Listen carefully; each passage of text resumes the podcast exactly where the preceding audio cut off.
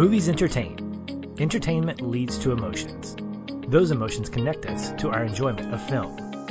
And that is why we exist to focus more on the emotional connection than the technical merit. Because every movie makes us feel something. Welcome, listeners, to a long awaited episode of the Feelin' Film Podcast.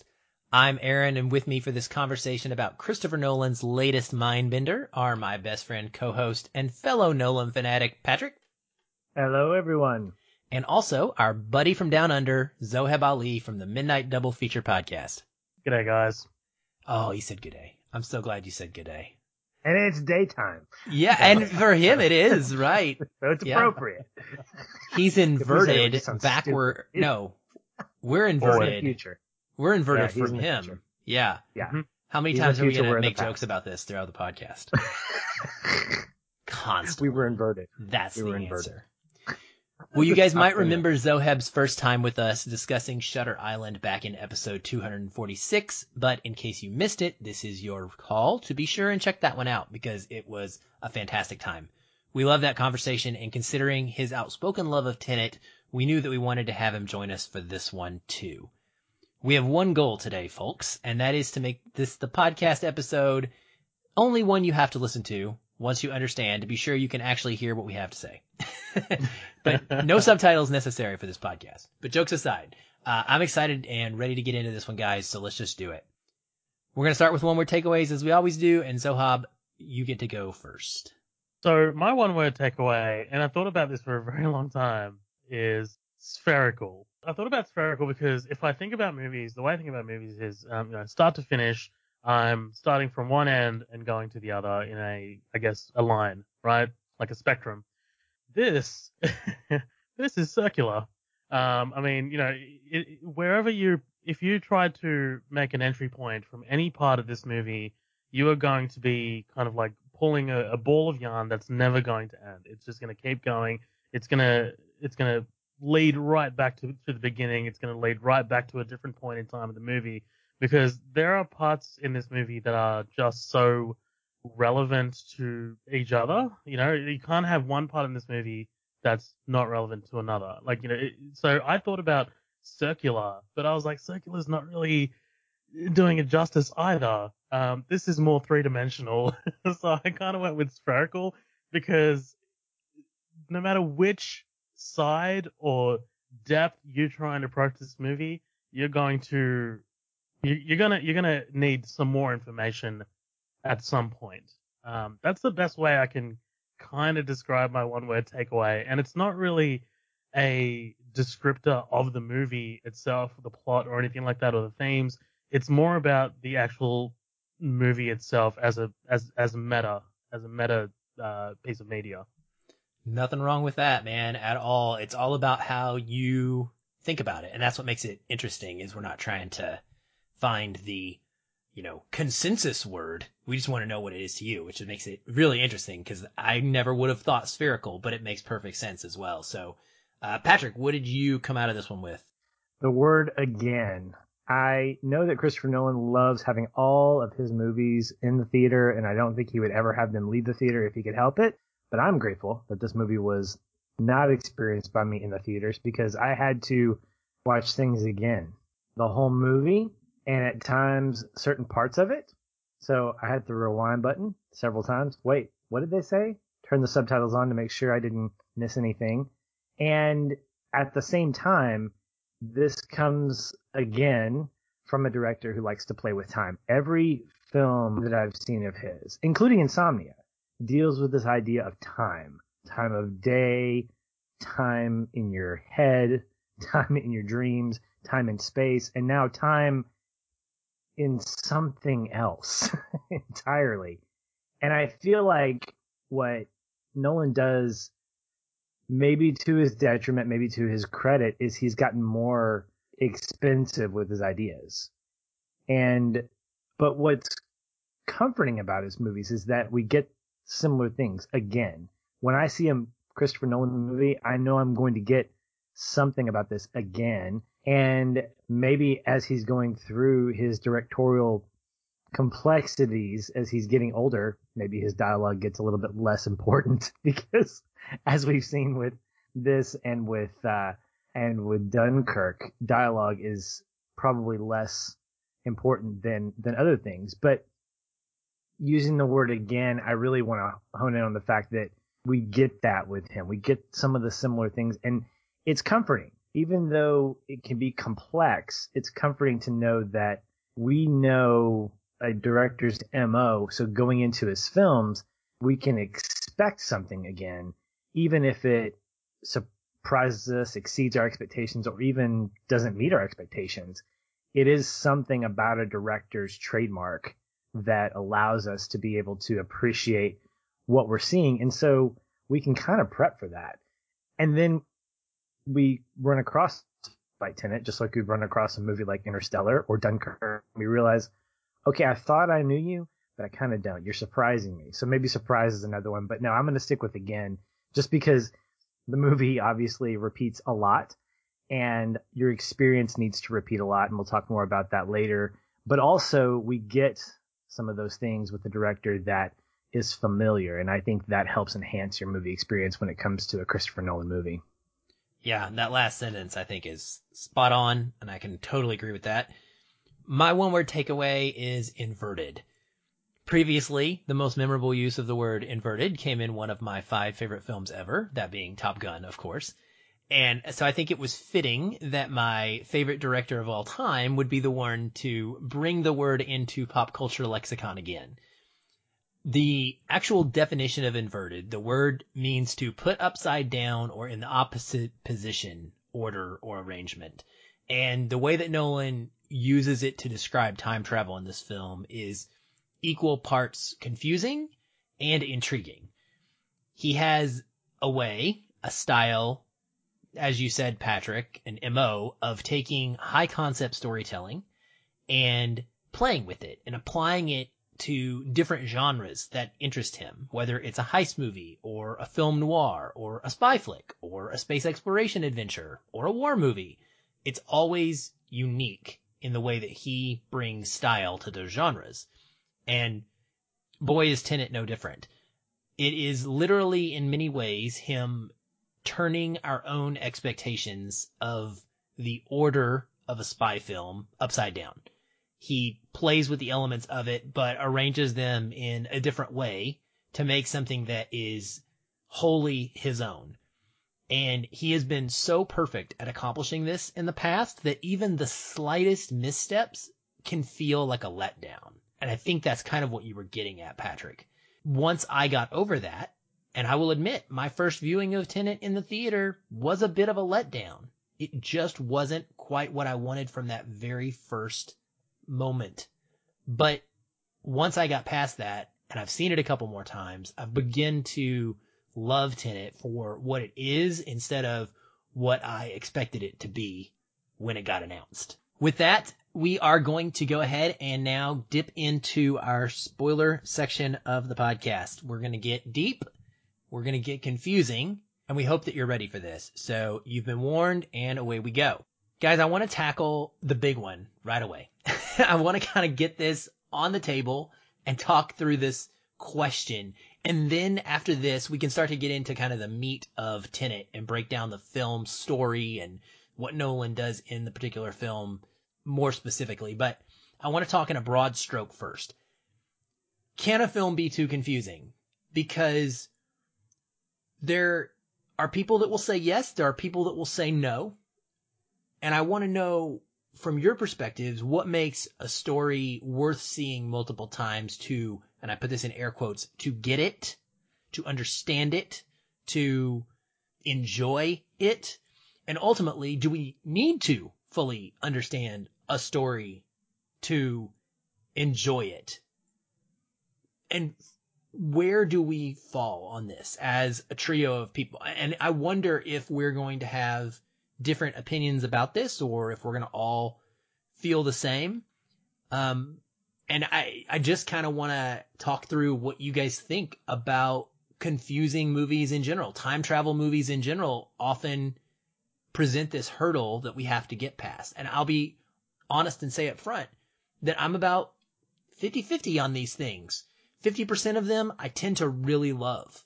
And they are amongst my favorite movies, like favorite movie type story ever. You're talking like a looper, something like that. But then there's movies like Primer, right? Where Patrick and I talked about on the podcast, and I'll tell you, like, it's just, it's a lot of work for me. And I don't find that one as enjoyable. And so it's not just time travel, yes, time travel, no, but sort of, for me, it's kind of what are the elements around the time travel and the confusing part of the movie? Are they enough to draw me in? And so for me, something like Tenet, I enjoy the acting. I enjoy the performance. I enjoy the characters. I love me some Kenneth Branagh chewing up scenery. I don't care how Russian he is or not. I don't care how much he fits in a story or not. I want to watch Kenneth Branagh in anything. I just love the man, right? He's always a highlight. Same thing went with for Murder from the Orient Express. Didn't love the movie, but my gosh, just give me him as Poirot. I'm there, you know? Um, and so for me, I, I kind of like these elements or the action, you know, the way in which the craziness is presented is visually stimulating. And so I find myself usually more willing to go along for the ride, whether I understand it or not. So where do you guys fall in that on whether a movie can be too confusing or not, Zoheb? Yeah, absolutely. Um, I think this is a this is a discussion a one of my co-hosts and I got into, uh, and when I say discussion, uh, I mean uh, to quote Sator, I mean spirited debate. um, so Did anybody end up with their balls in their throat? thank God. Thank God. I hope not. um, of course, no one tried to crack on to each other's wives or anything like that. But um, no, this was um, this is a, a, a, truly an interesting question because this is the elephant in the room. Um, now, I think there is two ways that you can approach this. I think yes and no, a film can be too confusing, and that might sound like a cop out. But a film can be too confusing if it's not written well, if it's not, uh, you know, obviously produced well. But here's the thing about Nolan: we know who Nolan is. we know. I mean, Patrick, you said, you know, we can live in the comfort that we are about to watch a Christopher Nolan film, and this is someone who has delivered not only some of the best movies of all time, but you know, just absolute showstoppers. I mean, like movies that are studied and movies that are talked about in, in every circle, not just, you know, uh, film schools, but uh, in, in, in, in pop culture, you know, you can, like my parents know who Christopher Nolan is, for God's sake. Um, so, you know, if we, if you're, if you're watching a movie made by someone who is not very competent, you know, is very, uh, wishy-washy when they write their dialogue and where they choose to deliver exposition, um, then yes, I think a film can be too confusing. You know, if they if their if their ambition outweighs their, I guess, skill in writing or writing dialogue or writing story. But I think here, talking about Tenet, I don't think a film can be too confusing, or rather, this film can be too confusing. I think, I think this is designed to challenge us. I think uh, Christopher Nolan 100% made this to be complex, to be watched multiple times. Uh, very much like Inception back in the day. Um, I mean, I remember 11 years ago, Inception comes out, and it's just, uh, you know, it's it's mind-boggling. Obviously, I understood the story first time through, but I picked up things over the last decade that was just like, oh my god, I can't believe that was there. You know, he seeded that moment. Um, but there's something about this movie that I think we should talk about when we when we when we say when we ask the question, can a film be too confusing? The sound mix of this movie is up for debate. I mean, the jury's out on whether it's good, whether it's bad. I watched this maybe five times at the cinema, um, and each time I watched it in a different cinema, a different location. Um, the first time I saw it, I caught things but sometimes I didn't catch things, and I was like, the the score is too loud; it outweighs the actual dialogue. I'm not, you know, I walked away being a little, you know. But the second time through, a different location, it was fantastic, uh, and I caught everything. And maybe it's because I was listening more intently because I knew, you know, the first time around I didn't catch everything. But third time, you know, somewhere again in the middle. Fourth time, it was better. So you know, it, it, it was it was kind of strange. And I think you know that particular technical issue lend lends itself to uh, me being or audiences being confused. Um, you know, that that is one particular element of it. But then you have other elements where if an audience member does not know what a hypercenter is or posterity means, that is going to lead to some things, to some issues. Like, you know, like if, if someone's sitting in the dark in a cinema where they can't check their phone, or rather shouldn't check their phone, um, that's going to lead to some confusion because I had no idea what an, what a hypercenter was. I was like, what, what are you talking about? What Siri, is a hypercenter? What is temporal pincer movement? right. See, I understand temporal pincer movement because I mean, like, I love war films, I love action films, and pincer movements you know, you do them in video games all the time, right? And temporal just, you know, just means time, right? So, yeah, I don't think a film can be too confusing. I think all of the elements in this movie are there. Uh, all the puzzle pieces are there. It's just you need to take the time to find them, sift through them, and sort them out. And I think that's where people get a little either defensive or they switch off entirely. If you can't see it, or if you can't see it and enjoy the entirety of the film on the first watch, then you're going to come away frustrated. And I get that. Everyone views movies in, you know, their own kind of way. Um, I'm someone who watches things multiple times over and over until I quote get everything. So until until I've I've drained all of the energy from the movie and you know applied it to myself. there are a lot of things that you could say about Tenet, and confusing confusing is definitely one of them. So, have you make a great point that the sound mix has to be an integral part of it, and I say that because when you create a movie like this, and we'll just, for the sake of argument, I want to use Primer and the and Christopher Nolan's other movies as an example. Dunkirk specifically was intentional about keeping the dialogue vague because that wasn't what we were trying to hear. He wanted us to get into the world of this survival mindset where you're not hearing stuff clearly. You're in a chaotic world. Made perfect sense. Movies like Primer are, are all about the science and they make a lot of assumptions to their audience about the way in which things are, are happening there's very little exposition. There's very little explanation in a movie like Primer. Coherence, which I think is kind of a sister movie of, of Primer, does what I consider a better job of explaining to the audience through the conversation of its actors, of its characters, what might be going on. And for me personally, those are the kinds of movies I like. I like to come for the story and then stay for the sci-fi. Interstellar is my favorite Christopher Nolan movie. And it's because of that very reason. Okay. It's because the story itself feels cohesive. It feels balanced. It feels completely just here.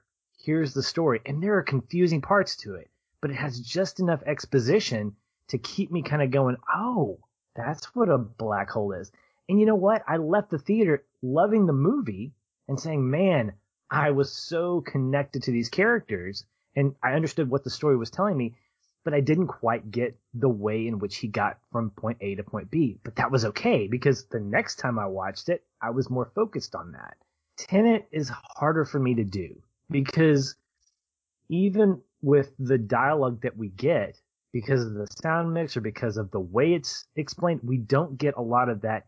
Here's what this means in a cohesive way. And so what happens is you might have this great kind of thriller action crime spy genre being thrown at you, but there there are a lot of elements that are being used to help push that story along that almost become just as distracting or important. When you look at Inception, he has his story in mind and he uses the elements of Inception along with exposition by the way to help bring you in. There's that great scene with um I can't remember her name now or his name now that she's transitioned, but she's give, been given an explanation of what it's like oh, inside oh, that world. Page. Yes. And when you see that event take place, you know that you're part of that conversation. You're, you're being explained to. And so for the rest of the movie, we kind of understand the mechanics of what the world is like. Same thing with Interstellar to an extent. We don't have to be astrophysicists to understand everything, but Nolan didn't necessarily depend on those things. He used them as a way to get from beginning to end. Dunkirk was different in that he uses time to sort of create isolation in these different points, telling a historical story. But then when we get to Tenet, for me, it became distracting because you were given this information and then you were trying to piece that together in part of the story where that was being acted out and then something else happened and you're like wait. And so you have these rabbit trails that you're like wait should i focus on this or should i focus on that? And it, and it's fun. It's fun to do that but if already lost and story has gotten lost which it did for me it makes those elements equally as frustrating because it's like I don't know what I'm supposed to hang my hat on at this point. It doesn't mean I didn't like it. I mean, I got what the story was doing, and by the end of the film, it creates this nice, oh, okay, I'm gonna go back, I'm gonna look at these things a little bit closer, but in these other films, Nolan gives us at least something to grab onto as an anchor to say, all right, that's the concept. The science of Tenet to me feels so like out there that he's just essentially making stuff up, which is fine. You can, I mean, you live in a Star Trek world, you can make up a warp drive and you can do all these different things. But I didn't feel like I had enough time to sort of live in that kind of world and saying, okay, I understand the mechanics of what you're trying to do. And therefore, because those things became sort of ambiguous, it made it difficult for me to enjoy the main like a plot that he was that he was telling us. By the end of the movie, I won't say I got it because I didn't. And my second time through, I got it a little bit more with the help of the internet. But I don't want to be that guy. Like I definitely not want to be that guy in the theater who's like holding my phone up and saying, "Wait a minute." But I don't want to be that guy on my couch either because I enjoy the pure the purity of actually enjoying a movie. I'm going to sit down with Interstellar, turn the lights off, and watch it. And then afterwards, I'm going to go to the book, the companion book, and start reading about black holes. I want to do that with Tenet, but there's not enough in the movie that allows me to have that kind of crutch so I can enjoy the movie and sort of dismiss the things that I don't understand for the sake of the enjoyment. There's really, for me, more distractions than anything else. So it did take away from my movie experience both times, actually. So I want to clarify something more for the listeners and you guys, but maybe for you guys too, because I've been reading Christopher Nolan's book, and I, it's really not, I guess it's not no, Nolan's book. It's a book by an author named Tom Shone, who was able to sit down and spend a long period of time with Nolan and really have a ton of different conversations with him over uh, many different interviews. And it's phenomenal. I cannot recommend it enough if you're a Nolan fanatic like I we are.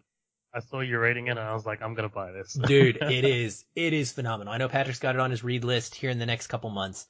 It, it is amazing. It's taken everything in me not to just constantly text Patrick stories like every single morning when I hear something new. I've been really like reserved about what I shared, but I will say I skipped forward. I was almost to this chapter anyway. I was almost done with the book, but I went ahead and I'm, I'm in the Interstellar chapter. And what I've been doing is now I'm going on a tangent, but I've I've been rewatching each movie except Batman trilogy because we just did it recently. But every movie I've rewatched as I read that chapter to kind of enjoy the new insights.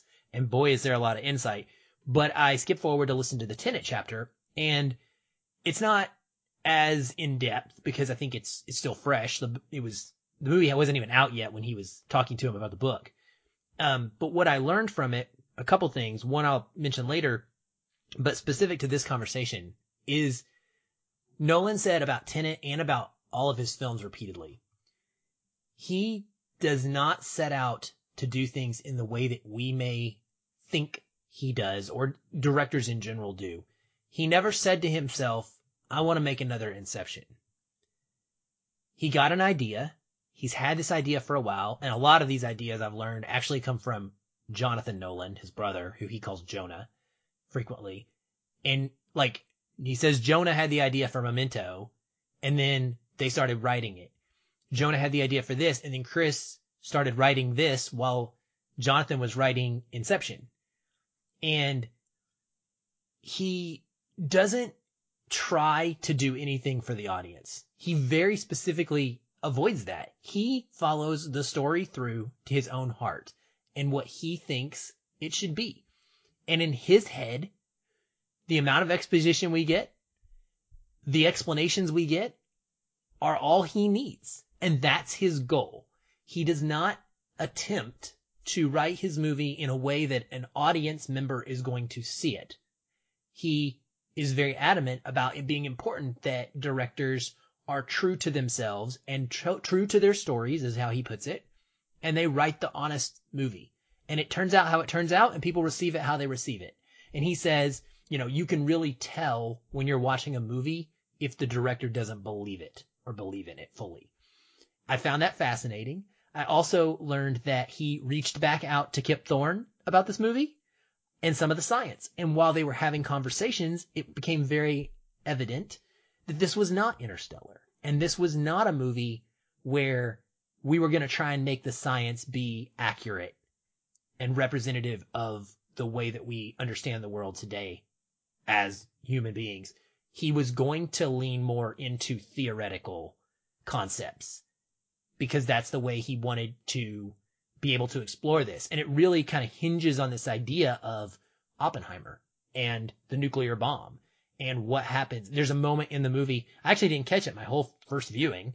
It took my second viewing and then into my third before I really started to understand this part of the film. And it's really what it hinges on is like they're trying to un, the future is trying to undo what was the equivalent or what would be the equivalent of the nuclear bomb. So it's the, it's the exact same thing as if we were to say, let's go back in time.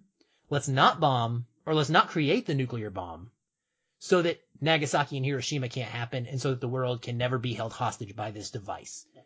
And that was really the idea behind the story of this. And I just, I find that fascinating. So I wanted to kind of say that because I didn't know, you know, like on a scale of one to 10 where we all are with being confused about the movie. You know, if one is total confusion and 10 is we're inside Nolan's head, I would say I'm probably at about a seven ish right now after three viewings and a ton of research. Like, where are you, Patrick?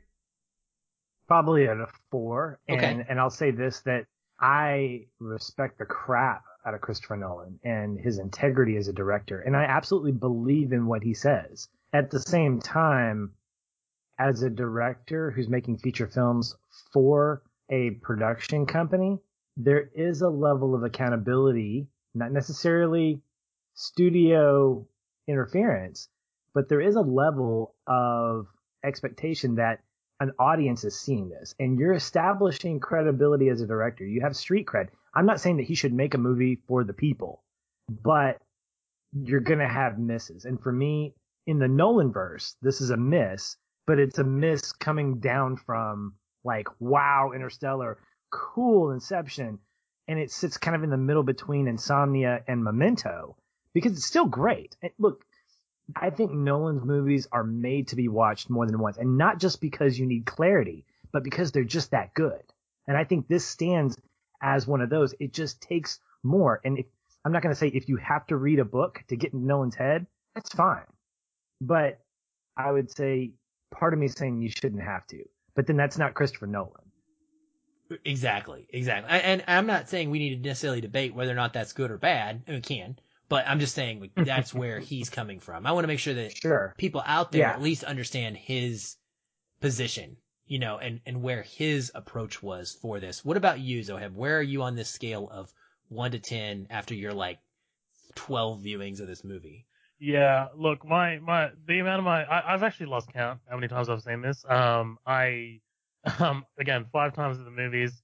Uh, I bought it on digital before, like you know, before it released on on hard copy, and then I bought the hard copy. I bought a steelbook.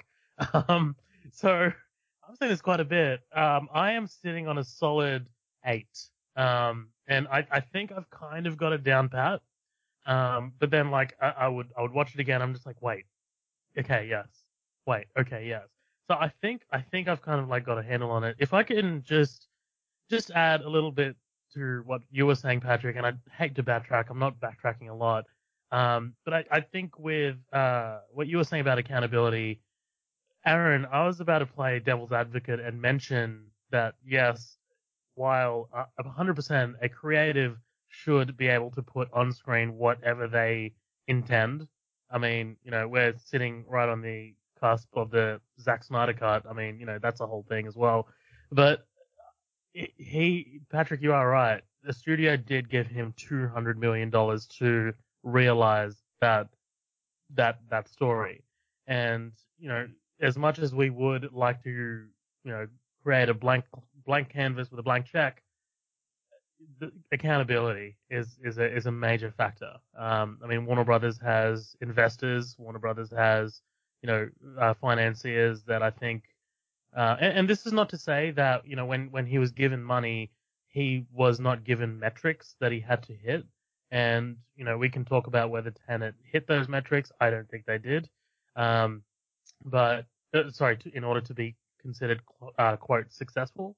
But I think you know Nolan is when you when you're quoting him, Aaron, that is the best case scenario for a creative to be in. Uh, but I don't think it's the most realistic scenario. That's totally fair. No, I completely agree with you. It doesn't mean that there's not going to be consequences. And I, I have this conversation with people all the time. If truth is truth, and we can talk about whether or not someone should be quote unquote allowed to do a thing. But like the bottom line is being allowed or being, you know, able to do something is different than having to deal independent of the fact that you also have to then suffer the consequences of said thing that you are right. allowed to do. So he may be allowed, and I think he should be allowed to do that, but it's not up to me. It's up to the studio how much risk they want to take, right? And obviously he has earned plenty of clout in order to take those risks. And they know what they're getting into in some regards. And yes, ultimately he needs to be able to take that criticism and accept if the audience doesn't respond to his film in the way that he expects them to. That that is on you, and you no one else because you were so adamant that you were going to do it this way. Well, okay, moving into the specifics of the film, I wanted to let's start at the beginning. Is there anyone else better in this business at opening scenes than Christopher Nolan? Because the first thing that I realize when I'm rewatching this for future times is how every single one of his action movies seems to have these incredible momentum driven moments that get you into this world that we are going to be playing in. They're not going to explain everything, but you look at The Dark Knight and it is as memorable as they come. Interstellar has a fantastic opening sequence. Inception starts right there in the dreams and puts you in the mix. And here we have the opera house and questions being asked and this, you know, it's, it's incredible, amazing action sequence, um, that is taking place. And so did that put you in the mindset for this film or is there a part of you that is maybe set up for failure because you're watching this action sequence and it's very heavy in action and non-explanatory. I mean, there's some dialogue, but we don't know what the words mean yet. We don't know what's actually going on. Does it set us up to maybe be expecting something more along the lines of this straightforward action sequence? So how, how do you feel like Nolan is in this movie is getting us into this picture in this story? Yeah, well, firstly, I'm I'm just going to go ahead and say, and look, this is a a bold statement, but this is my favorite opening that Christopher Nolan has ever made. I think just in terms of just technically, it's probably the best. I mean, you know, with with, uh, with the protagonist as we as he rushes with the rest of the SWAT team, and we just focus uh, on a close up of the mask, and uh, you know, even when they're pouring the gas in, um, and you know they're kind of like stacked up against the doors, and we wait for Ludwig Göransson's score to hit the bass as soon as they start running um, to to kind of splinter off. It, to me, it's it's the most astounding opening scene that he's done, and that is again a bold statement considering the Dark Knight is in the mix. So, um, you know, I think this is just an absolutely astounding opening scene. Um, now, in terms of uh, expectations and what this scene sets up for the rest of the film, I think Patrick, you, uh, sorry, Patrick, uh, Aaron, you're kind of yeah, you're you're you're, you're getting close to my thoughts on it because this scene, hundred percent, kind of like throws you right in the deep end. It's like, okay, hold on, we've seen a bullet come out of this uh, the chair, the chair backwards. We know that there's some kind of like something going on here. We know that this string attached to the backpack is going to mean something because it's a close up. Like, who are these guys? Like, why are these guys splintering off from the rest of the SWAT team? There are a lot of questions that are set up that will lead into the rest of the movie. I think this is a microcosm for the movie that we're going to get. But also, this sets up the spy genre and the spy feeling really well because, I mean, we have double crosses already. We have tortures already. Like, you know, like this is all before the, the, the, the title card, Tenet. Um, you know, we got the, the protagonist actually being tortured. Um, and all of the expectations of like, this is the kind of film that this is going to be is given right here. They're, they're, all set up right here, and in my opinion, it's just done in such a fantastic way. Um, I'm going to challenge your statement a little bit, uh, whether whether whether Nolan is the best or whether there's anyone else in the business who rivals his opening scene. I'm going to put Quentin in there in the mix. So I think Quentin's opening scenes, especially from Pulp Fiction, Inglourious, and Reservoir Dogs particularly, um, those three are just kind of like all timers for me. Um, but yeah, no, this is this is an outstanding opening sequence and really sets up a lot, sets up a lot of questions, sets up a lot of what the audience is going to expect on a technical level from the rest of the movie, uh, but also, and I know technically Ludwig Göransson's score is on a technical level, but this is like the score is a character of its own, and even before we get the first frame, you know, we're coming in over that Warner Brothers logo, that red uh, we we start to get it already. Um, it's yeah, it, this this is a tremendous opening sequence. Yeah, I would definitely agree. And what I think all of Nolan's movies do, in particular the high action, because Interstellar is a little bit more subdued, just like the movie should be, right? That's a consistency with Nolan. He sets you up tonally for what kind of energy you're going to have. Is this going to be laid back? Is this going to be action adventure? Is this going to be a high concept or a maybe a heady kind of movie? And that's good. That's really really good. But one thing that comes from all of them is the word oh. Like every time I watch an opening sequence, there's a little piece of it that surprises me and says you need to pay attention. And The Dark Knight's one of those things where yeah, or the bus is coming out and you're like, oh, that's how he did it. Oh, that's kind of great. And this is no different. You mentioned the close up of the string. You mentioned the reversing of the bullet and you're like, okay, I need to, I need to put my phone down, I need to stop distracting myself because it's time to watch.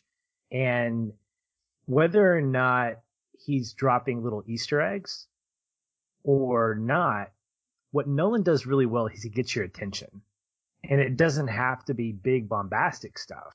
It can be little details, close ups, little pans across things. Like in Interstellar, what I love is the way he used the Dust Bowl documentary to intertwine with what was actually taking place. Like I was like, wait a minute, that looks like a Ken Burns stuff. Oh yeah. Oh oh, that was the O for me, right? It's like he's he's using an actual documentary to help tell the story about the world that these characters are living in. And Tenet does that same thing. It's just so quick and you have to be able to pay attention, but that O is still there. It's just done in a way where you're like, okay, anytime a filmmaker zooms in on a little piece of something, something, you know it's got some value to it. And so that's going to be in the back of your head. So he does lay these little pieces down for you, but the energy of the scene is so phenomenal. And I love the tracking shots. I love the way in which we are like, I mean, I'm feeling a little like tense myself of going, I don't know who's going to be the bad guy or the good guy here. I don't know who I'm supposed to be rooting for, but I just know that I need to get out of this opera house because something bad's going to happen. And of course, it's all done just really quick thinking. So what we get is that spy thriller tone of like, okay, people are going to be thinking on their feet. They're going to be making really quick decisions. And I need to be, if I'm going to be along for this ride, I need to make sure that I'm kind of walking through these decisions with them, not walking, but running. And so by the time we get to the like, crescendo and then it kind of goes off this kind of tonal cliff of like, okay, here we are. Then we get a chance to breathe, and we're like, okay, what did I just see? trying to process it. And again, I had the fortunate, uh, I was fortunate enough to be able to pause the movie and kind of go, okay, well, what did I just see? But the theatrical experience is probably something completely different because you're like, okay, do I have time to process what I just saw? And I think there's some excitement in that because that's kind of what a spy thriller does. Is it leaves you kind of wondering, what did I miss? Did I miss some clues here? You know, if I'm James Bond, did I did I catch everything that I needed to in that particular moment enough so that when I move on to my next mission, I'll have all that information. And he captures that in that opening scene, which is really, really well done. Agreed. I'm glad you guys liked it too. I was worried for a minute because I didn't know how you felt about it. I was like, I hope they don't hate this freaking thing. And it's awesome in the theater, Patrick. I'll, like that is one thing. It, it does like when his momentum is there and it's not expository heavily. The sound in the theater experience is incredible. Uh, and just the way that the sound editing takes place. It's just like watching Dunkirk when you kind of, you can hear everything and you can feel it reverberating. That Um, bass hit. Gosh, um, that bass I mean, in, that the, I'm- in the opera. yeah, it, yeah. And when we, you know, see the 747, it's it's all it's all there. And you know, the I I I wish you saw this in the cinema, Patrick, and you know, on your first experience, because it was it was something. or a later experience, you know, once you maybe understand it better, even whatever works better. But yeah, I turned up my surround sound and I, t- I put on the Facebook post to my roommate. I tagged him and I was like, Hey, sorry, I'm turning this up. Get ready because you're about to hear Tenet through the floor. Well, when it comes to characters, uh, Tenet can be difficult to latch onto at times, I think, because there is not a lot of emotion coming from them. And I want to talk about that and whether or not you agree with that, frankly. Nolan himself has stated in the past and in this book he talks about it during Inception that he didn't really feel Inception was a very emotional film in the beginning because he doesn't see heist films as highly emotional. And I learned that in that movie, Leonardo DiCaprio was actually the reason that we got the emotional story between Cobb and Mal. That that really wasn't going to happen the way that we ended up getting it. So believe it or not, it's not just Nolan that we have to give credit to because Leo sort of demanded that their arc be given more emotional weight and that it matter more. And thankfully, Christopher listened to Leo, um, one of my favorite actors of all time, which is great. And also the star of the last movie we all three talked about together, Shutter Island.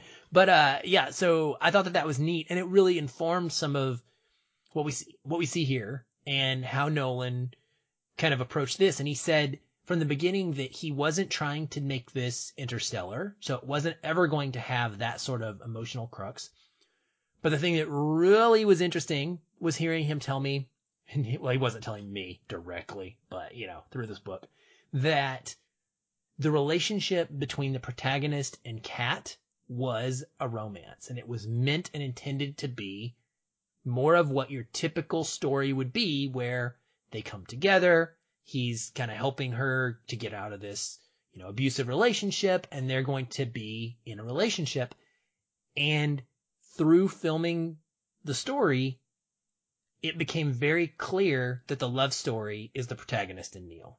And John David Washington was like, it doesn't work. We're not, it, it doesn't work with me and Kat. Like this and Elizabeth Debicki and this, this relationship is not what we need to be focused on because this is where naturally the story is taking us.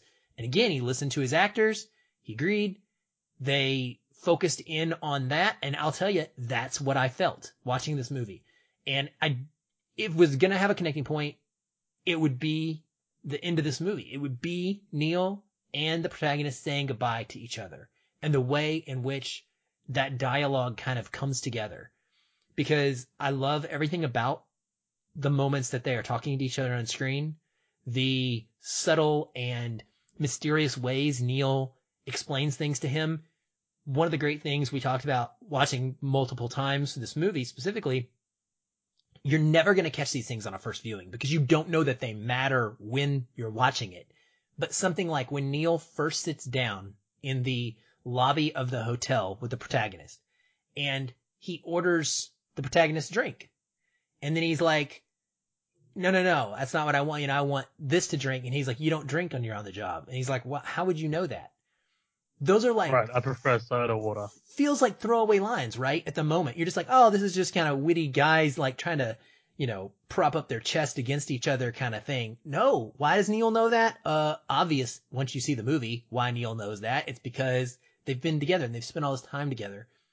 And the way that he doesn't want to reveal information because he doesn't want to mess up the future and the way that things are going to go with the interactions that they're going to have, as well as obviously their importance to the world.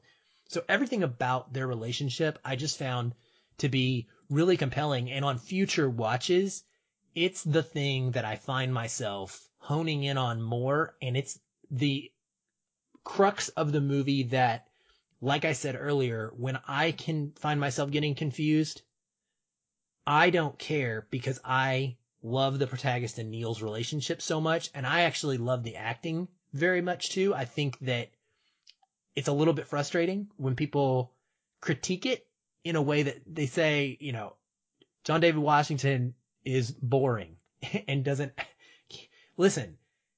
Acting is not always Kenneth Branagh as Sator. That's that character, right? That is who he is supposed to be. John David Washington's character of the protagonist, I think is brilliantly acted. He is so like even keeled, but there is a razor sharp wit, intelligence, and snark to this character that I love listening to. And then likewise, just the way that Neil reveals information as well. And Robert Pattinson does that, I think is great. Um, but yeah, that line at the end, guys, when they're talking about it and he's like, for me, I think this is the end of a beautiful friendship. And the protagonist says, but for me, it's just the beginning. And Neil says, we get up to some stuff. You're going to love it. You'll see. And I just, I think that that's great, right? I think that that is a beautiful, beautiful relationship in this movie. And I'm so glad that we didn't go the typical romantic route. Um, and instead we get a protagonist who is sort of helping Kat, but not saving Kat. He is assisting Kat in a way that she needs or wants his help so that she can take agency herself and control and change her own situation. And I just, I find that really important because people also like to talk crap about how Nolan can't write women. And I'll admit, like, I would like to see some stronger women in Nolan films too, but we do get at least a hint of that through Kat and through Priya in this movie. Priya is a boss. Like, I mean, she could be in the movie more. She's only dropping in every few minutes, every 30 minutes or so to drop some exposition and ultimately get shot in the head, but she is super in control. Like, she's running the freaking whole shebang, guys. It's not like she's just some woman who's like thrown to the side. She's massively important. And so I like that a lot.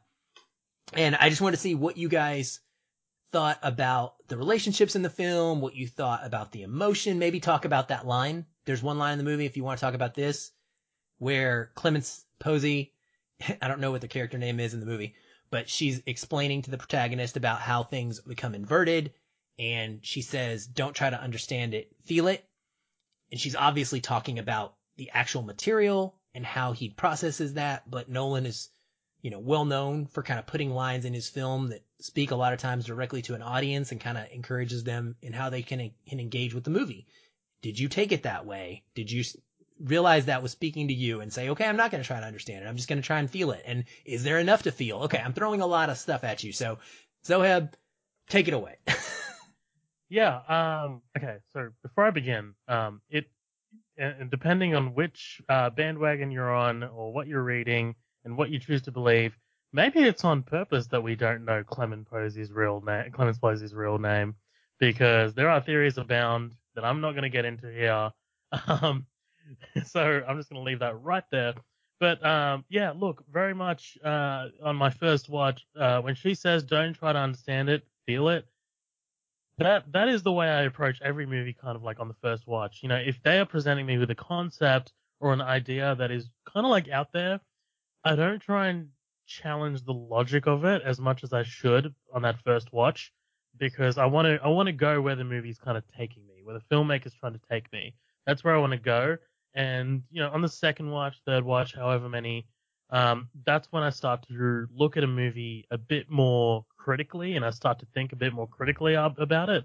Um, so oftentimes I try not to give my opinion on a movie as complex as Tenet after the first watch. Um, know, I, I talked about Tenet on, on our podcast the second after the second time I saw it because I didn't feel comfortable um, talking about it after that first time. But talking about the relationships, I, am actually I, I want to get to each character, the main three rather, sort of like individually before I talk about the relationships. So let's start off with the protagonist. With the protagonist, I think you're 100% right, uh, Aaron.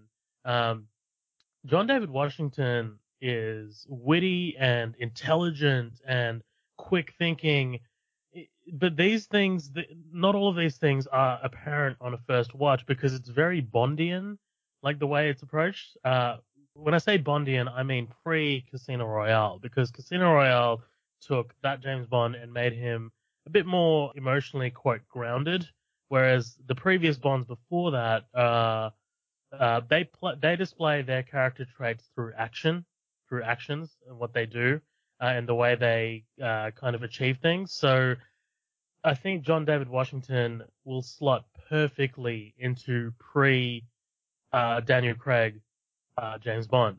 Um, I think you know the way you know, the way he delivers some lines, is especially I mean when he's up there in in Mumbai and he's like, you know, you're an arms dealer, friend. This is this may be the the the easiest trigger I've ever had to pull. Just calling him friend, I don't know. There's just something about that, like just the little, you know, I, I understand that might be in the script, but it's just also the way that he just throws it away. Um, you know, like when he's just uh when they're on the road, even in like Tallinn and you know just just the the amount of stress that's on his face like he's just he's playing it so well. And i think you know people people are very dismissive of his performance because they think that you know his character doesn't have you know a lot of depth or you know he's not crying in every scene or he's not overacting. And it's just you know it kind of like goes against what people are looking for in movies like this i guess um, and I'm just like, man, like I think he did a fantastic job uh, when he's going toe to toe with Michael Caine, especially. Like that is just he's just oozing charm, um, and it's not easy to go toe to toe against Michael Caine. Um, but let me move on to uh, Neil. Uh, Neil is man when you when you when the credits roll after that scene, uh, you know, in in, in Russia, it's I'm just like, I cannot wait to see this guy be Batman. I cannot wait to see, to see, uh, God damn, I was about to say Robert Patrick. Robert Pattinson. Oh my god. Um, I can't wait to see him in more more stuff because he's just so so effortlessly charming. Um, you know, like the just his wardrobe, how he walks. You know, when they're in the uh, when they're planning the, the actual heist or the, the, the, the break into the Freeport, uh, we get like various shots of them around the airport that, and just the way he's using his hands to communicate and explain things. It's just so animated and it's just so kind of like engaging to watch these two characters kind of plan this out in a very Ocean's Eleven ish type of way. And it's, they make it so, so fun to watch. Um, I think Neil is, a brilliant secondary character to the protagonist, and he's just, you know, Rob Pattinson just plays him so well. He's just so fun to watch. It could this could have gone so so poorly if you didn't have someone as charismatic as Ron, Robert Pattinson.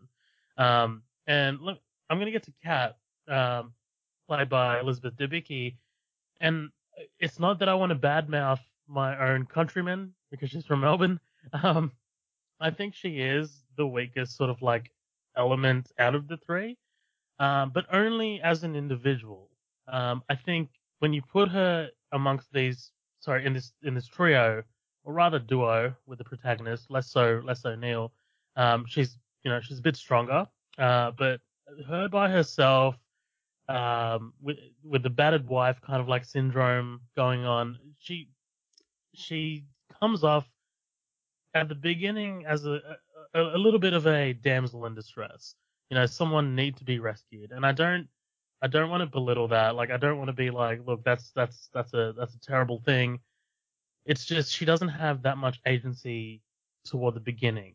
Um, but then once she links up with the protagonist and she starts giving him information about the Freeport and how she can get out of this situation and under out under the thumb of Sator, then that's when I'm just like, okay, yeah, you know, she's she's doing a, she's doing a lot better until we get to the yacht right at the end when she makes the conscious decision to execute Sator. I was just like, oh my god, are we in spoiler territory? Yes, we are.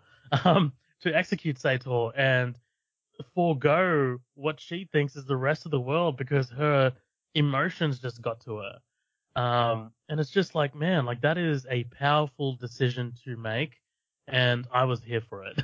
um, but yeah, talking about their relationships, uh, I think again the protagonist between between the protagonist and Kat, especially, uh, you know, you start to see that sort of like hero complex that the protagonist needs to needs to save Kat, but you also forget the element that hold on, he's doing this also to get extremely close to Sator. Like he needs a way into the Freeport because he's spending a lot of time there.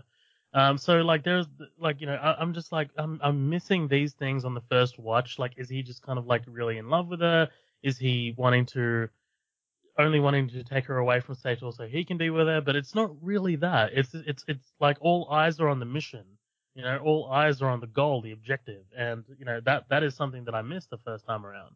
Um, but yeah, 100% right, uh, Aaron. I think you know this this is such a fantastic um, pairing with Neil and the protagonist because you don't know their particular relationship. You just think that Neil is someone who's been brought in um, because he needs some help in Mumbai, but that's just not the case. Neil has been strategically placed here with the protagonist.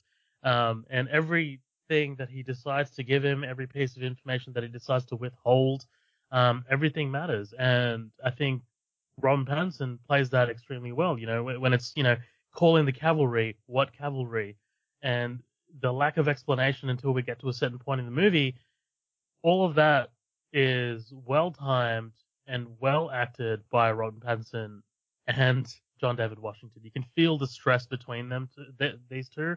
Like you can cut the tension with a knife. But yeah, I think I think everyone in this is is fantastic. Um, I, I love, like you said, Aaron, I love Kenneth Branagh in this movie. Um, you know, he is dialing it all the way up to eleven. But man, it's Kenneth Branagh.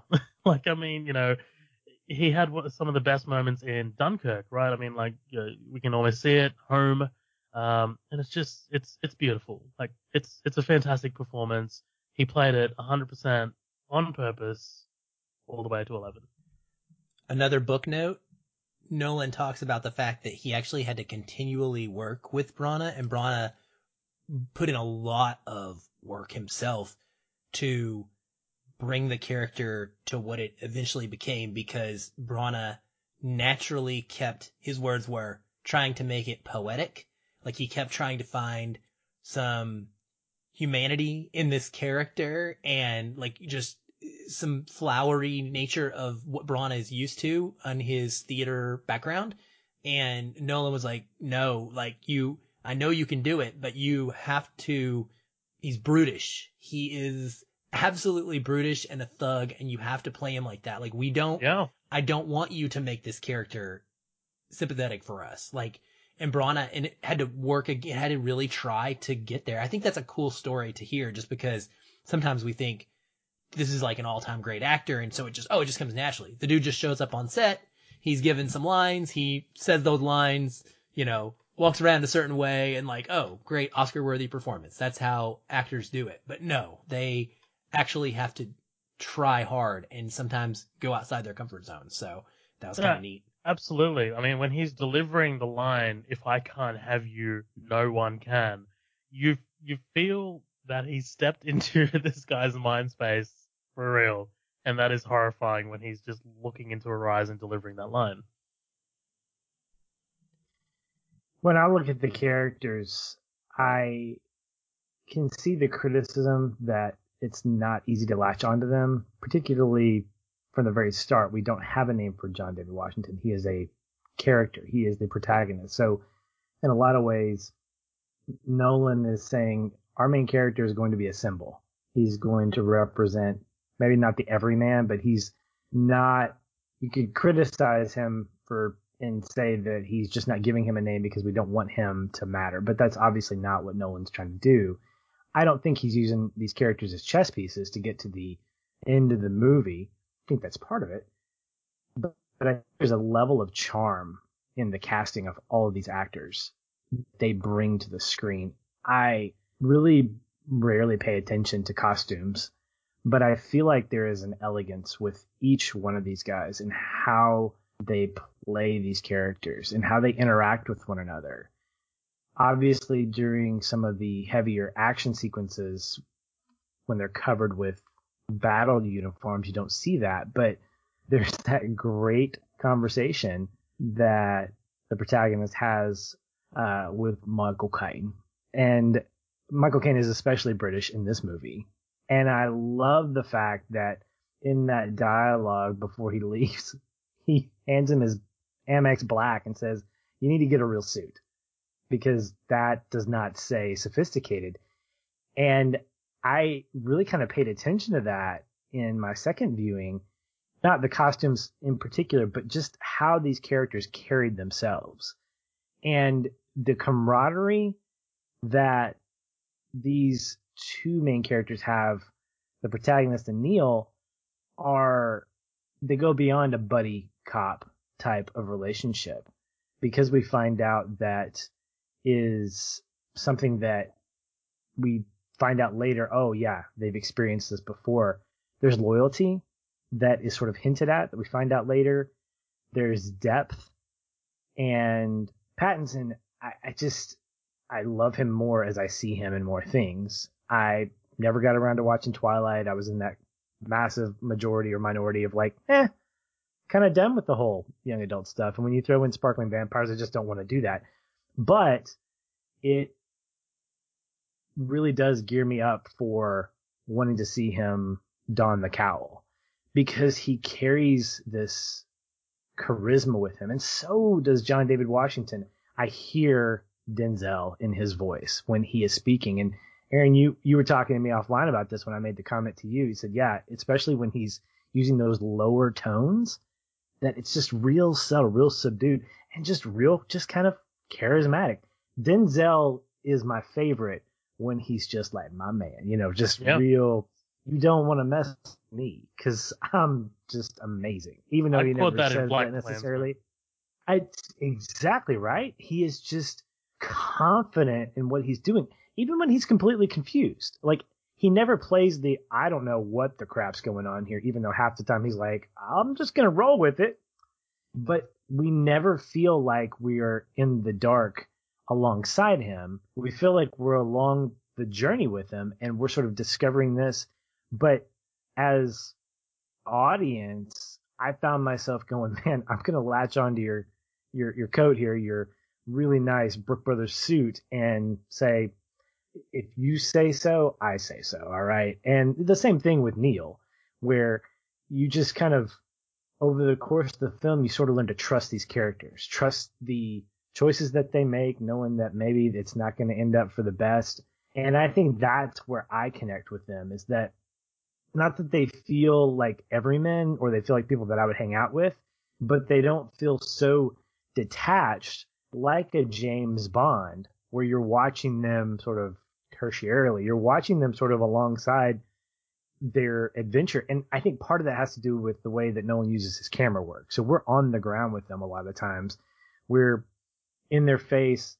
The choreography that we see backwards and forwards is very much a close kind of confined space type of choreography as opposed to just seeing these wide shots of guys running backwards and forwards. We get that, but with our two characters, it's always at ground level. And I think that's what adds to the connection to those characters. Kat's the same way. I never saw a connection, a romantic thing, and I'm glad I didn't because her story wasn't about her relationship with the protagonist. Her story was about her son. From the first moment we see her, it's all about her relationship with her son and that never wavered. And Nolan never allowed that to waver. It was always about getting her son, getting her son, and getting out from under Branagh's shadow. So to see something else come in where there's a side relationship that just wouldn't have made sense. And I thought it made her kind of endearing.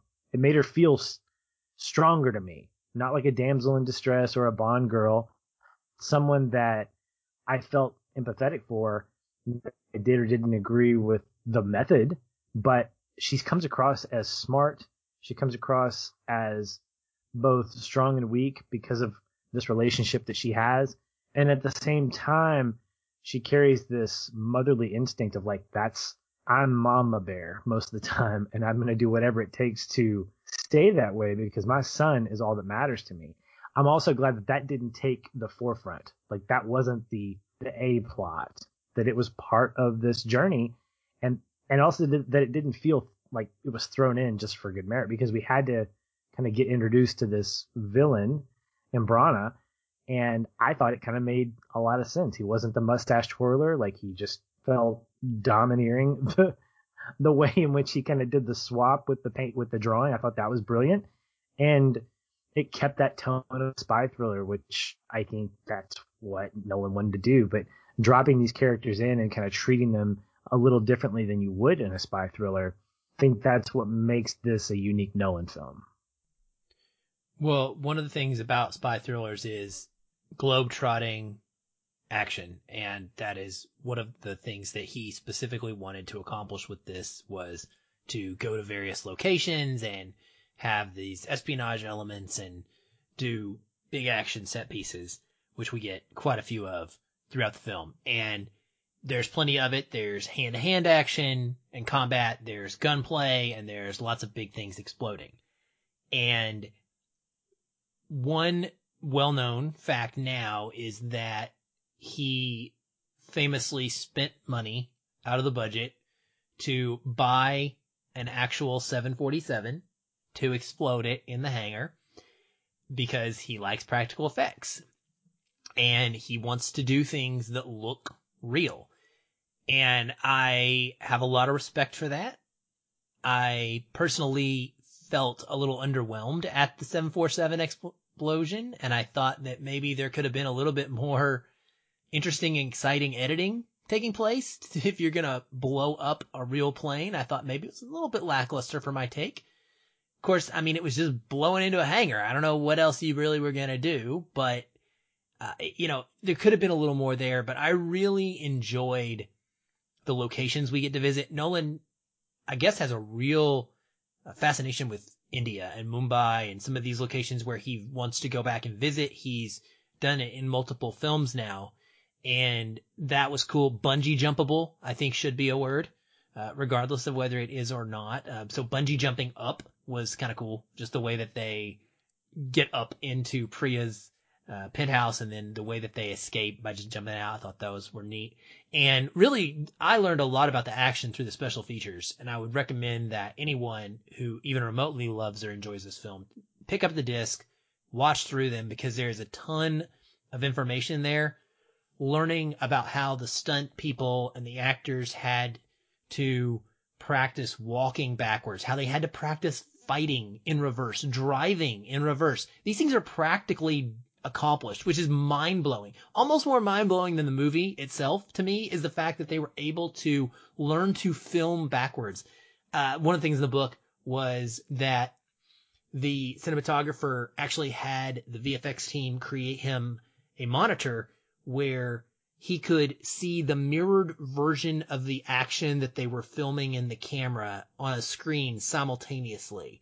So he would have his camera shot going and then an actual reversed mirror shot of his action right next to it. It's, it's crazy. Like the way that this thing comes together, right? And the whole film kind of works towards that middle. It's, it's propulsive from the start at the opera house, goes to the middle when protagonist comes through the turnstile and then you're you're heading back to the same day in actual real time that the opera house took place. Only you're not at the opera house, you're in Stalsk-12.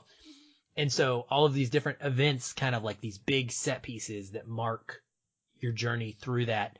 Um, very, very cool. Just, I love the idea of the, the wind farm out in the ocean and the sailing, the pair, I don't even know what kind of a sailing boat it was, but it's like this incredibly unique speed sailing.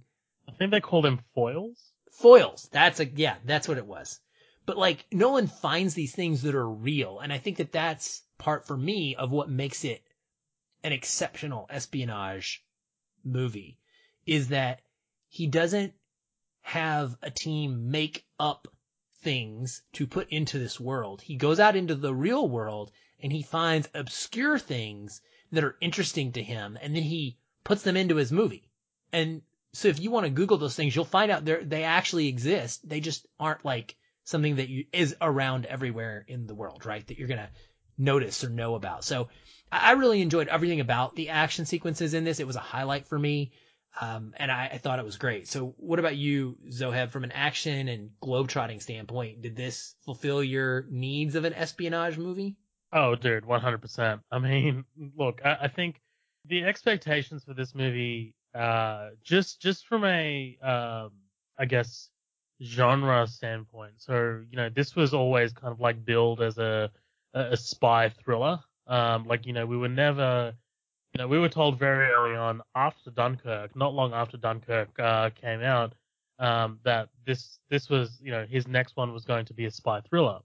And you know, knowing what we know about Nolan, is someone who is extremely keen on using practical effects and in-camera effects. You know, th- that that was really exciting to me. I mean, you know, Bond, the Bond franchise and the Mission Impossible Mission Impossible franchise, especially lately, have been a lot more focused on using practical effects. And that really, really boosts the quality of those particular films, especially the Mission Impossible films. So seeing, you know, getting ready for a Christopher Nolan directed spy thriller that is primarily going to hinge on practical effects to me was just so exciting. And then this, this, this, this article comes out where that says Tenet has under 300 VFX shot. Nolan says it's lower than most romantic comedies. I was like, excuse me? are you are you kidding me? So I'm just like, how is he going to pull this off? And then we get the first trailer, and that ends with the uh, with the plane crash, and it's just like, oh my god, this is this is going to be an event, and it was, in my opinion. I thought this was a, you know, this was absolutely an event. You know, whether you whether you look at it as the movie that was quote going to save cinema. Um, you know, given the given the era it came out in, to me it was always going to be the next Nolan movie, and the next Nolan movie is always an event. And whether this, you know, I think I think the biggest element that really makes this movie satisfy my expectation is Hoyt van Hoytema's cinematography. I think this is this is someone that he used after uh, from Dunkirk and you know he moved on from Roger Deakins after The Dark Knight. Oh, did Roger Deakins do Interstellar? I'm pretty sure he did. Uh, I know Pfister was with him for a long time. Wally yes, was a long sorry, time. Yes. Yeah. Um, sorry. Um, let me just correct myself. So, um, Hoyt van Hoytema was Interstellar as well. So, um, you know, I was I was 100% ready for that. And then you know, seeing these shots of India and then Amalfi Coast, and I'm just like, oh my god, this is a Bond film. Like this is a Nolan level Bond film. Um, so for me, when I think of spy thriller, I think of yeah, absolutely gorgeous locations and very picturesque, you know, p- picturesque, you know, monuments and all of these things. Um, I think I think the action sequences are just so well executed. I, am going to agree with you to an extent, Aaron, um, that I think the, the the plane sequence probably could have been a bit more, but that also lends to the amount of hype that was behind that plane sequence. You know, it, it all goes in, it all feeds into expectation and delivering. Um, but I think, you know, my favorite part of that scene is, uh, the, the cars that collect in its landing gear. That, that, that to me is just the, the icing on the cake. I'm just like, that is such a great touch. And, you know, it like separating the light poles as it comes across. I'm just like, that is visually amazing. But yeah, I think this is an absolutely astounding movie and really, really met and exceeded my expectations as to its set pieces, the multiple locations, the fight, the fighting. I do want to talk about actually not you know, we don't have to spend too much time on this, but Nolan as an action director, I'm going to be, uh, I guess, somewhat bold and say I don't love Nolan as an action director before this movie. I think the, I think the action sequences in the Dark Knight trilogy are okay. I don't think they're particularly incredible. You know, I'm talking hand to hand and gunplay.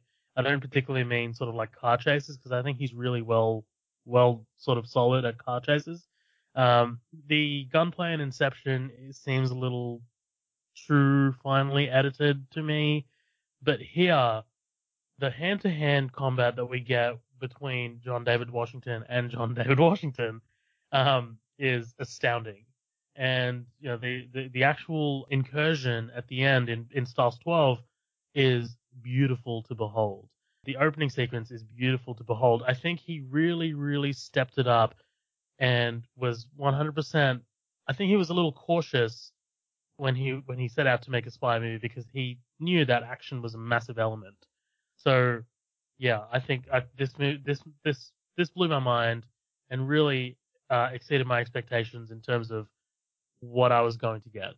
I didn't have any expectations going into this. I mean, I knew it was going to be a spy thriller. It felt like it had some flavorings of National Treasure because of all the different places that it visited. And, and those places had purpose. It wasn't just like, let's just go to Dubai or let's just go here. They all felt like they had a reason to be in the movie. And when you talk about the big action set pieces, I mean, nobody can hold a candle to the infinite runway in Fast and Furious. Let's just get that out of the way right now. Anytime you use a plane, you're going to, I will always compare it to that scene. So I'll just go ahead and say that. But I think that particular scene, if it's going to be criticized, I don't think you should really criticize it because of the fact that it, its purpose was not to, to create a diversion, not to be a massive explosion. I thought personally the subtlety of the guy dumping gold bars outside the back like it was like tooting or something like that. I thought that was pretty phenomenal. I love the fact that there was this consciousness of making sure that the people on the plane were going to be safe, even though you're throwing them out. I mean, there's a sense of civility and morality that lives even in this place of of espionage. So you kind of have this flavor of of good guys versus bad guys, or good guys and kind of trying not to be collateral damage guys. And I thought that was pretty fun. But I think the two pieces that sort of set up the whole backwards, forwards, uh, the, what we call it the pinch, not the pinch, the, um, somebody help me out here. What was it called? Pincer. Thank Temporal you. pincer movement. There you go. The, the TPM, we'll call it that. How about that? Just so I don't feel as weird saying it. But the two scenes that really kind of illustrated that I thought were really well done. I mean, you had this scene that felt like it was something out of the Matrix, this highway scene with all these different vehicles, again, practical effects, so good with the red and the blue subtlety kind of hinting at what was going to take place later on. And then that final battle sequence that felt like something out of Starship Troopers. And so I think what Nolan does here is he borrows a lot he doesn't have to reinvent the wheel. He's like, look, this would be a really great scene. Can we get a practical setup where this could actually happen and not have to use a whole bunch of VFX? Because I think what he recognizes with a lot of criticism for movies that use VFX is that's the thing that's going to stand out. If you're going to use a 3D model of something, it's going to get nitpicked because it has to look photorealistic. So for my money and for Nolan's Warner Brothers money, I think that probably puts him in a position where he's like, look, if we can get practical as much as possible, let's do that. Because then our audience is focused on getting confused with the rest of our movie and not worrying about critiquing the things that are technically wrong with it. And the fact is, all of his movies look really good. They look really earthy. They feel, even Interstellar had a sense of groundedness to it because of, yeah, Exactly. You felt like you were in those scenes with the characters. You were on the spaceship. Even in Inception, you felt like you were in the dream sequence. Nothing felt like overly supernatural, even if it was kind of by definition that. So I think that's another good director trademark is that when you watch a Christopher Nolan movie, he's going to put importance into the set pieces and make sure that not only do they have purpose, but that they feel like they actually could exist, even if they're a bit beyond supernatural or even beyond the natural world. So this whole concept that Tenet gives us is sort of supported by these backwards running people. And in any other movie, you'd think, man, that looks really stupid. Look at these guys running backwards. But the way he films it, it's not that they feel for running backwards, but that it looks as though, okay, we're getting enough intimate moments with both sides running forward and, and going through their experience that when these pieces happen when these characters are running backwards, it doesn't look weird. It doesn't look like, oh, the camera's just in reverse. No, they're soft movements, they're short movements. And he doesn't linger too much on those because he's already kind of explained and already shown us that this is what it's like. Like the whole briefing before all that kind of is a briefing for us to say, all right, when you watch this, don't freak out because this is what I'm showing you. And I, I love the fact that he doesn't spend too much time showing us that because it could get distracting. I think Nolan also lives in that space of he knows what the audience wants and can temper their curiosity. So, you know, when we know that we're going back to Oslo in that, um, I guess, shipping container, he knows that the audience is starting to kind of like piece together probably what's going to happen. And when we when we step out of that shipping container and we see the people running backwards and we see the plane kind of like burning backwards, um, he he knows that this is the this is what the audience is going to want to see, and he plays with those expectations and curiosities because he understands what we as an audience want to see visually. Um, and that's why it doesn't look stupid because we he, he sets these things up ahead of time so when they actually happen, they're not jarring to watch. Yeah, that's a really my opinion. Yeah, that's a really good point. I mean, you're right. He kind of preps us to be able to see it in the way that we're going to be able to at least somewhat understand it, to enjoy it at least in the the best possible way. And yeah, I forgot all about. I didn't even mention that ending there that you were talking about, Patrick, but that whole sequence is just amazing. It's incredible to watch. And, you know, that's real. Like, that's not the effects. It's not people walking backwards and then put into a camera. It's actual human beings, like, marching backwards and, you know, as if they were moving or they are moving that way. It's just, it's phenomenal. The choreography involved in that. That you don't even really think about that in typical action movies because it's all about like the hand to hand combat, but there's so much more here that has to happen uh, visually that is incredible to see. Well, kind of almost last but not least, do you think that Tenet is destined to become a cult classic? I ask that because a Ringer article posed this question the other day and I wonder what you thought about this. Do you think that it was misunderstood on release? Do you think that the pandemic had so much to do with initial response to the, this film? Or do you think that it just is too hard to understand for a big portion of an audience and it's just going to always live in that place? Or do you think that there are going to be legions of fans that really love it despite kind of the critical, lukewarm response to it? Like, does the bad budget matter, right? Does the fact that this movie cost what 250 plus million dollars to make affect its ability to be considered a cult classic? Just what are your thoughts on where you think we're going to view Tenet maybe five years from now, as opposed to here in the moment? That's definitely a good question, and I love this article because, I, like, a lot of the points you know raised are 100% valid. I mean, most cult classic films misunderstood when they're released, and then they end up quote failing, right? They end up disappearing from the populations, from from people's minds, only to come back later and find some like where people find some kind of like new appreciation for them. Uh, see, I think that's where Tenet kind of like fails the criteria of it eventually becoming a cult classic because it seems like people are split somewhere down the middle. It seems like people like you know there are there's on 50% of, of the side people are appreciating it 100% for what it is, and on the other side, people are watching it once, either liking it or disliking it, and are probably not going to come back because it's too challenging or it's too complex. And this is something that we talked about in, on our episode. We were just like, this is this is a movie uh, that is designed to challenge people and to keep them coming back.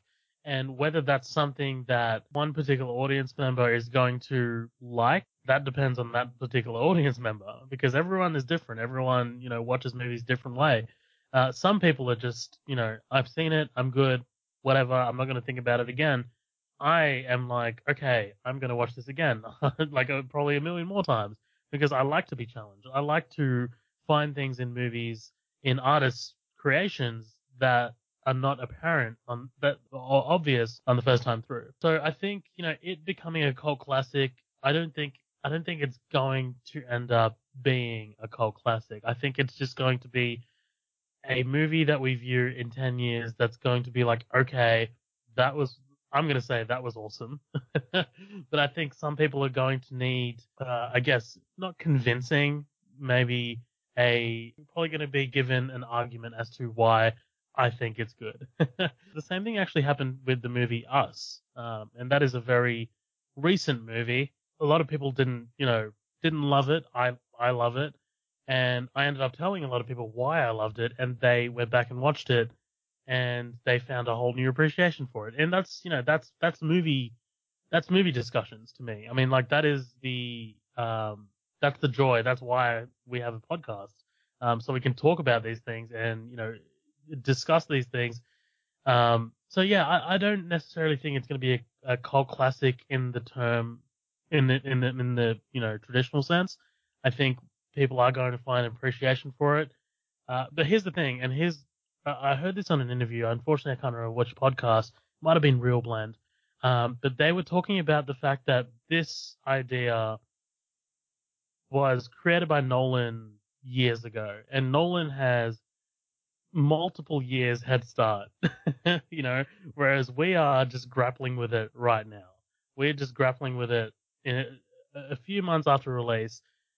I mean, obviously, the director is going to be way ahead of the audience, you know, um, so, you know, we'll we'll see where it goes. I am hoping that you know this ends up being Nolan's uh, 2001, which is a long shot, but I love this movie. This is one of my favorite movies of all time, actually. So good. I, I would I would probably say I agree with what you're saying, Zoheb. I don't see this as a cult classic. I would say this is something that is worthy to be appreciated an infinite number of times and recommended, mm-hmm. but in certain conversations.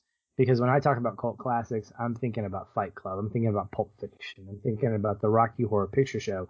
Three movies that don't require a lot of thinking, but they have a lot of things that you could think about.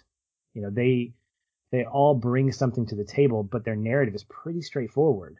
And it's what's underneath the hood of the car that I think is what makes them a cult classic. Now you could say the same thing for Tenet, but I think my criticism from earlier is sort of what keeps me from calling it that because of the fact that there's a lot of homework, there's a lot of thinking that you have to, there's a lot of work that you have to kind of do, appreciate it on multiple viewings. Doesn't make it bad, doesn't make it unappreciatable, if that's a word, but it definitely doesn't leave me thinking that in 10 years are we going to look back and go, man, that was something.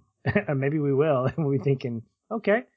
Or maybe Nolan's going to up the ante even more and do something further way out there. Again, for me, Interstellar is where it's at. If I'm going to give anybody an intro to inter to Christopher Nolan's brain, I may not go to Interstellar first because it's long, but I think it's probably the most complete of his films that kind of captures what I love about him as a director. So within his filmography, this might become one of the more edgier films in terms of being kind of his most experimental, his most ambitious, but I wouldn't necessarily consider it in the pantheon of of public opinion a cult classic in the same way that like a Clockwork Orange or American Psycho or something like that is. Yeah, I, I don't think it's going to be a cult classic. I think that that verbiage is really reserved for something that was truly misunderstood. And we're not talking blockbusters that had a weak response. We're talking movies that just completely flew under the radar of general audiences and later emerged into a wider fandom because they got talked about so much that people were like, oh, I got to seek that out.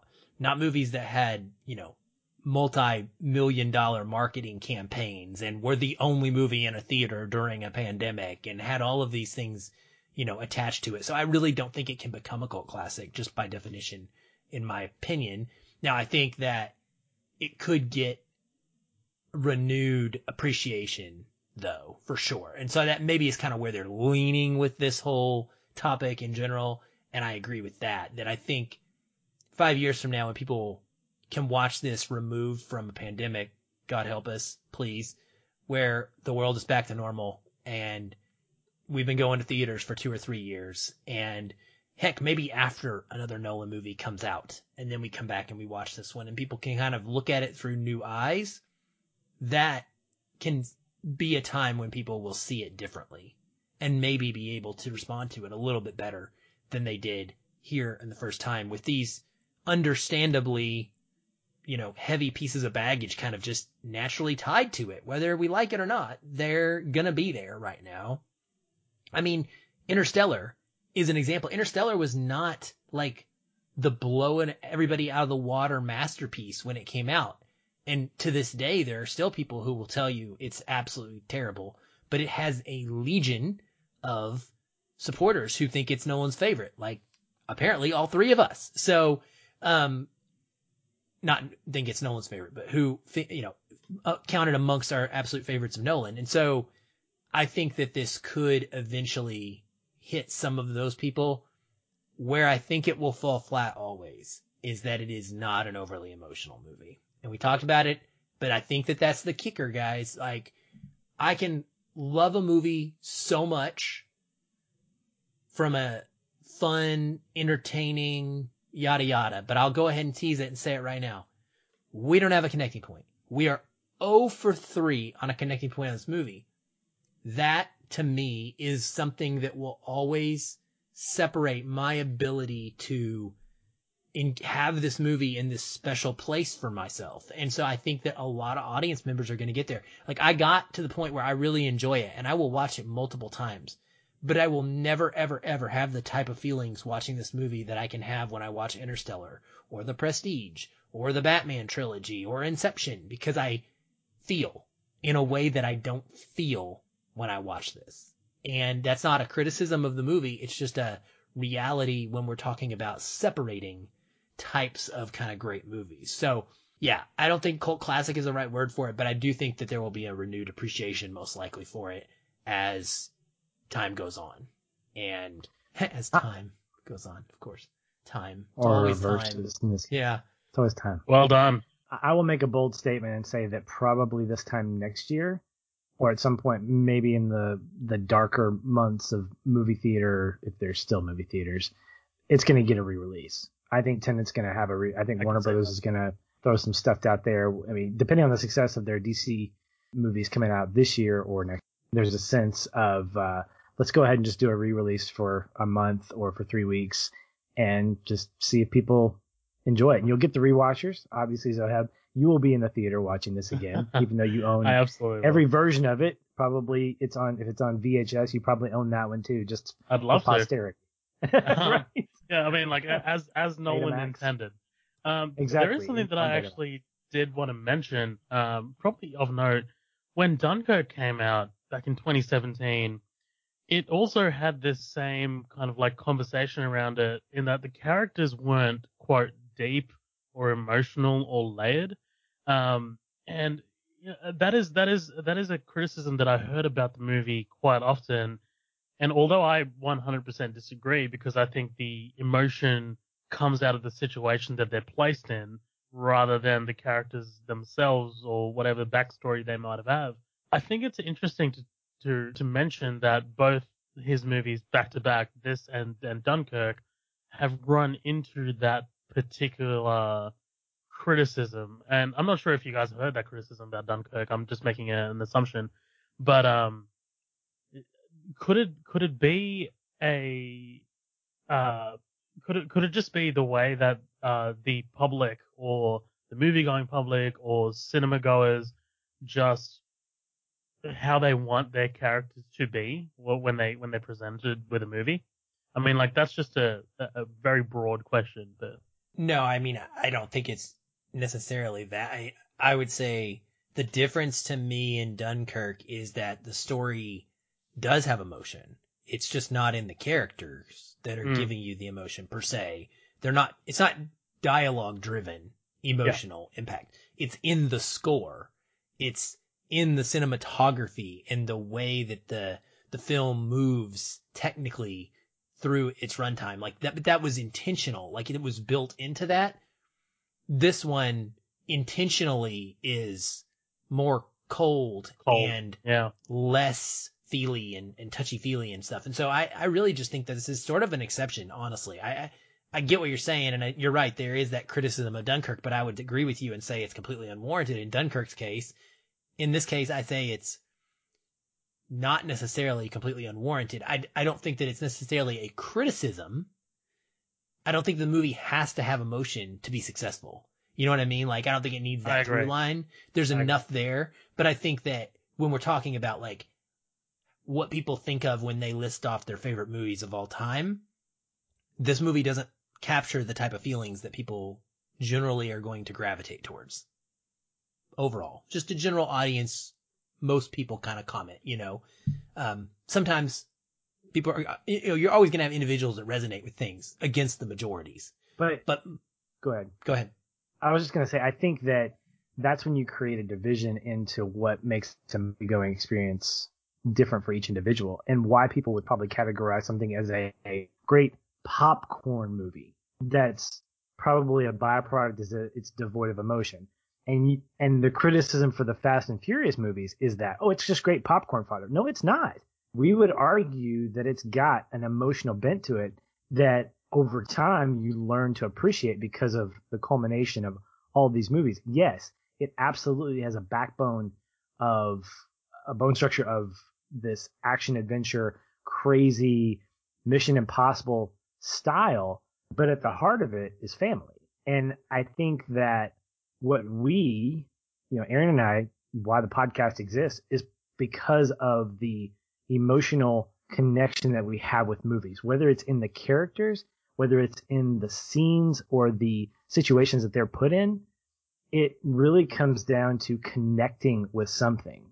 And it doesn't make a movie less valuable because you don't connect with it. And this is a great example of that.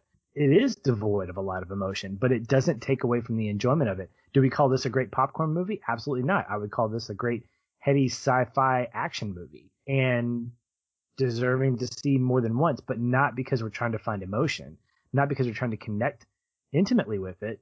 In the same way that I watch Coherence and Primer not because I connect with the characters, but because I really want to get my head around the science. I really want to kind of be able to piece these things together and right. understand what they're dealing with. That's that's a, an element of fun that exists. Same thing with spy thrillers or who done it. You're not necessarily connecting with the characters and what they're going through. You're actually trying to be the Poirot in those situations and go, where could it be? Oh, they dropped a hint. Maybe it's that guy. You know, Clue as a comedy is a great example because you're laughing all the way through this, connecting with zero characters, and yet it's beyond the laughter. It's also about trying to figure out who actually did what with what in what room, just like you're playing the board game. So there's levels of enjoyment. Emotion can be devoid in that, but it doesn't take away from that enjoyment. I'm going to um, add another example. Uh, my favorite movie of all time is Sicario. Um, and you know, that is another movie that I've heard the same criticism. So, you know, because Emily Blunt's character Kate goes through that pretty much entire movie until the final 15 minutes, sort of confused and lost and kind of like, why is this happening? Why is everything happening uh, to me this way? Or why is the FBI in on this CIA esque operation? Like, I, I 100% agree, uh, Patrick. Uh, like, you kind of like need to watch the movie as a whole and then kind of like go back to appreciate the the moments, like like the actual setup of it. Um, yeah, I I completely agree with you. I just needed to talk about Sicario for a second because I mean, all timer. well, and and and the opposite is true. You could have a movie full of emotion, like Manchester by the Sea, but I absolutely Hmm. hate that movie, and it's partly because of all the emotion, because it's so sad, It's and so there's no yeah. relief in sight, and it's like, why did I just spend two hours of my life feeling depressed? And that's not a good experience for me. Pursuit of Happiness, another example, full of emotion, can't stand it because I don't like the experience of going through what these characters go through. It Also lessens the rewatchability. I mean, I mean, I would does, I yeah. would put on Tenet ten more times before I put on Manchester by the Sea. Right. Awesome. Well, I, that answers my last question for you, Zoheb, which is the ending kind of leaves it open for future adventures in this world, which is not something that Nolan typically does. How would you feel if he was to pursue that and say try to make a sequel to this? So surprisingly, my answer is probably going to be no. um, only because look, I and it's Nolan. Like I said, you know, with Nolan, you have certain expectations as to how good the film is going to be. So, like, I mean, if you're walking into a Nolan film, you're going to expect at least a good movie, if not great. Um, and I would, I would trust, I would trust the fact that he has at least a good script before, you know, he, he embarks on that quest. Um, but I think, I think the, the, the charm of this movie is left everything on this is left on the screen. I think everything that happens in this movie needs to happen exactly as it happened. Um, I think all of the characters say the dialogue as they say the dialogue, as you know, as well as they say the dialogue. I don't want to see kind of like the further adventures of the protagonist and Neil because I want to, I want the adventure to play out in my head. um, you know, uh, and, and whether I want to buy into the theory of whether Neil is the son of the protagonist or you know or anything like that. I want to have these debates with my friends, with you guys, without that having been answered already in canon, if that makes sense. So I, I don't know. I'm always kind of like really, I'm always more for ambiguity than I am for certainty, especially in movies like Tenet, where I can have a conversation, especially like movies like Us, right? I mean, like Us has a lot of these like wild and crazy theories. And I just, I love, if the evidence is there in the movie, I love to speculate. If the evidence is not there, then I'm just like, ah, I'm, I'm, I'm good. I'm not gonna, I'm not gonna waste my time. But I think, you know, you'd need, Nolan would need to have something very, very special for me to be excited for a sequel to Tenet.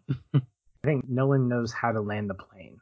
Like all of his movies feel complete when we finish watching them. I never feel like he didn't tell me everything.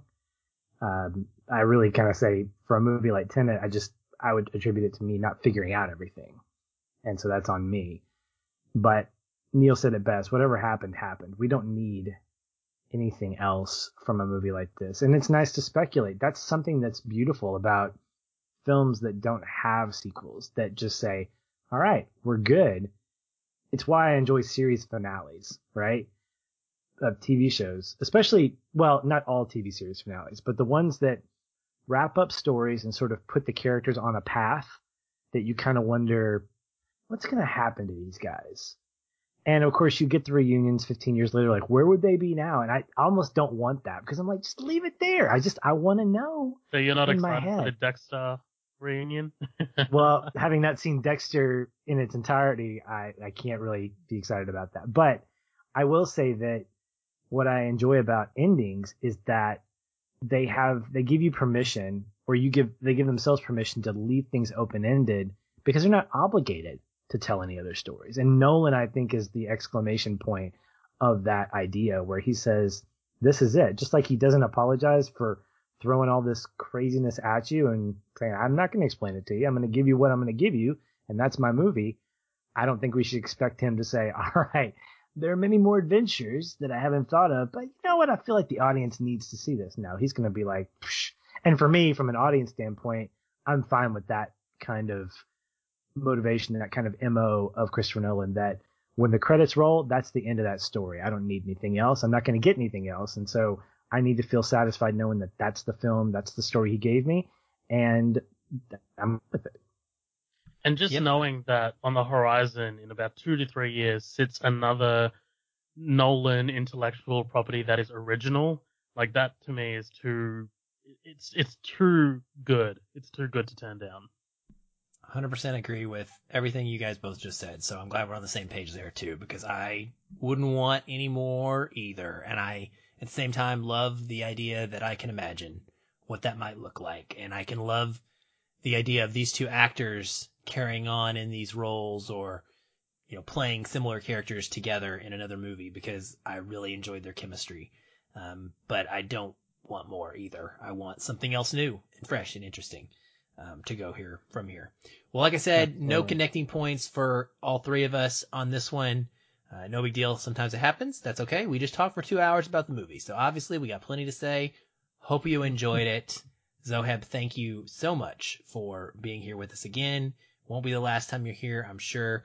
Tell everybody where they can find your podcast and where they can come talk to you online, whether they love or dislike your Tenet opinions. Yeah, absolutely. Uh, firstly, guys, thank you so much for having me back. It's um, it's it's it's been amazing. I mean, you know, the first time you're a guest on the podcast, you're a little nervous because you don't know how you're doing, but then the second time when you get invited back, you're just like, okay, I must have must have done something right. So, guys, uh, I host a podcast or co-host a podcast with three other guys called Midnight Double Feature. It's a like you guys, a film podcast, um, where we talk all things movies. Basically, we have two kinds of shows called a feature presentation and upcoming attractions. Feature presentation is a movie that we choose and go through it sequentially, uh, talk about trivia, just make jokes, just basically hang around for a few hours and talk about the movie. And upcoming attractions is exactly what it says on the tin. Basically, it's movies, you know, we talk about trailers that have just dropped. We talk about, we give short little reviews of movies we've seen at the theater or that's been recently released. Lately, we've been having pretty good luck with getting some good guests on. So we've been, we've been doing fantastic with that. So we put our guests, uh, guest spots on those episodes. But in terms of socials, uh, our main sort of hub is called the After Party. That's on Facebook. That's our Facebook group. Um, that's where people come together and talks, talk all things movies, make jokes, post memes, however you, whatever you want. Uh, we're also on Instagram, which is at Midnight Double Feature, and Twitter at MDF Pod. Fantastic, Zoheb. Well, it's looking like with this and Shutter Island, you may be becoming our heady, mind-bending film guy. So next time we get a Thinking Man's film, I don't know how that to get you works I'm not that. particularly smart, so I don't know. That's okay, neither are we. So that makes three of us. but it makes for a great conversation nonetheless. Well, that'll wrap up this episode of Feeling Film, guys. Thank you so much for a great conversation, and thank you everyone for listening. We'll talk soon. Hey everyone, thanks again for listening. If you enjoy the show, we'd love to hear from you. You can leave us a review on iTunes or wherever you're listening. These help increase visibility for the show and grow our community of listeners like you. We also invite you to connect with us further by joining our ever-growing Facebook discussion group. A link to that is in the show notes, or you can just search on Facebook and find us that way. If you'd like to continue the conversation with me, you can follow the show on Twitter at Feelin' Film or connect with me in the Facebook group. I'm very active in both places and would love to chat. And if you want to connect with me, you can find me at Shoeless Patch on both Facebook and Twitter. Be sure to tag me in any comments so that I'll be notified and not miss you. Once again, thank you for listening. We'll be back soon. Until then, stay positive. Keep feeling film.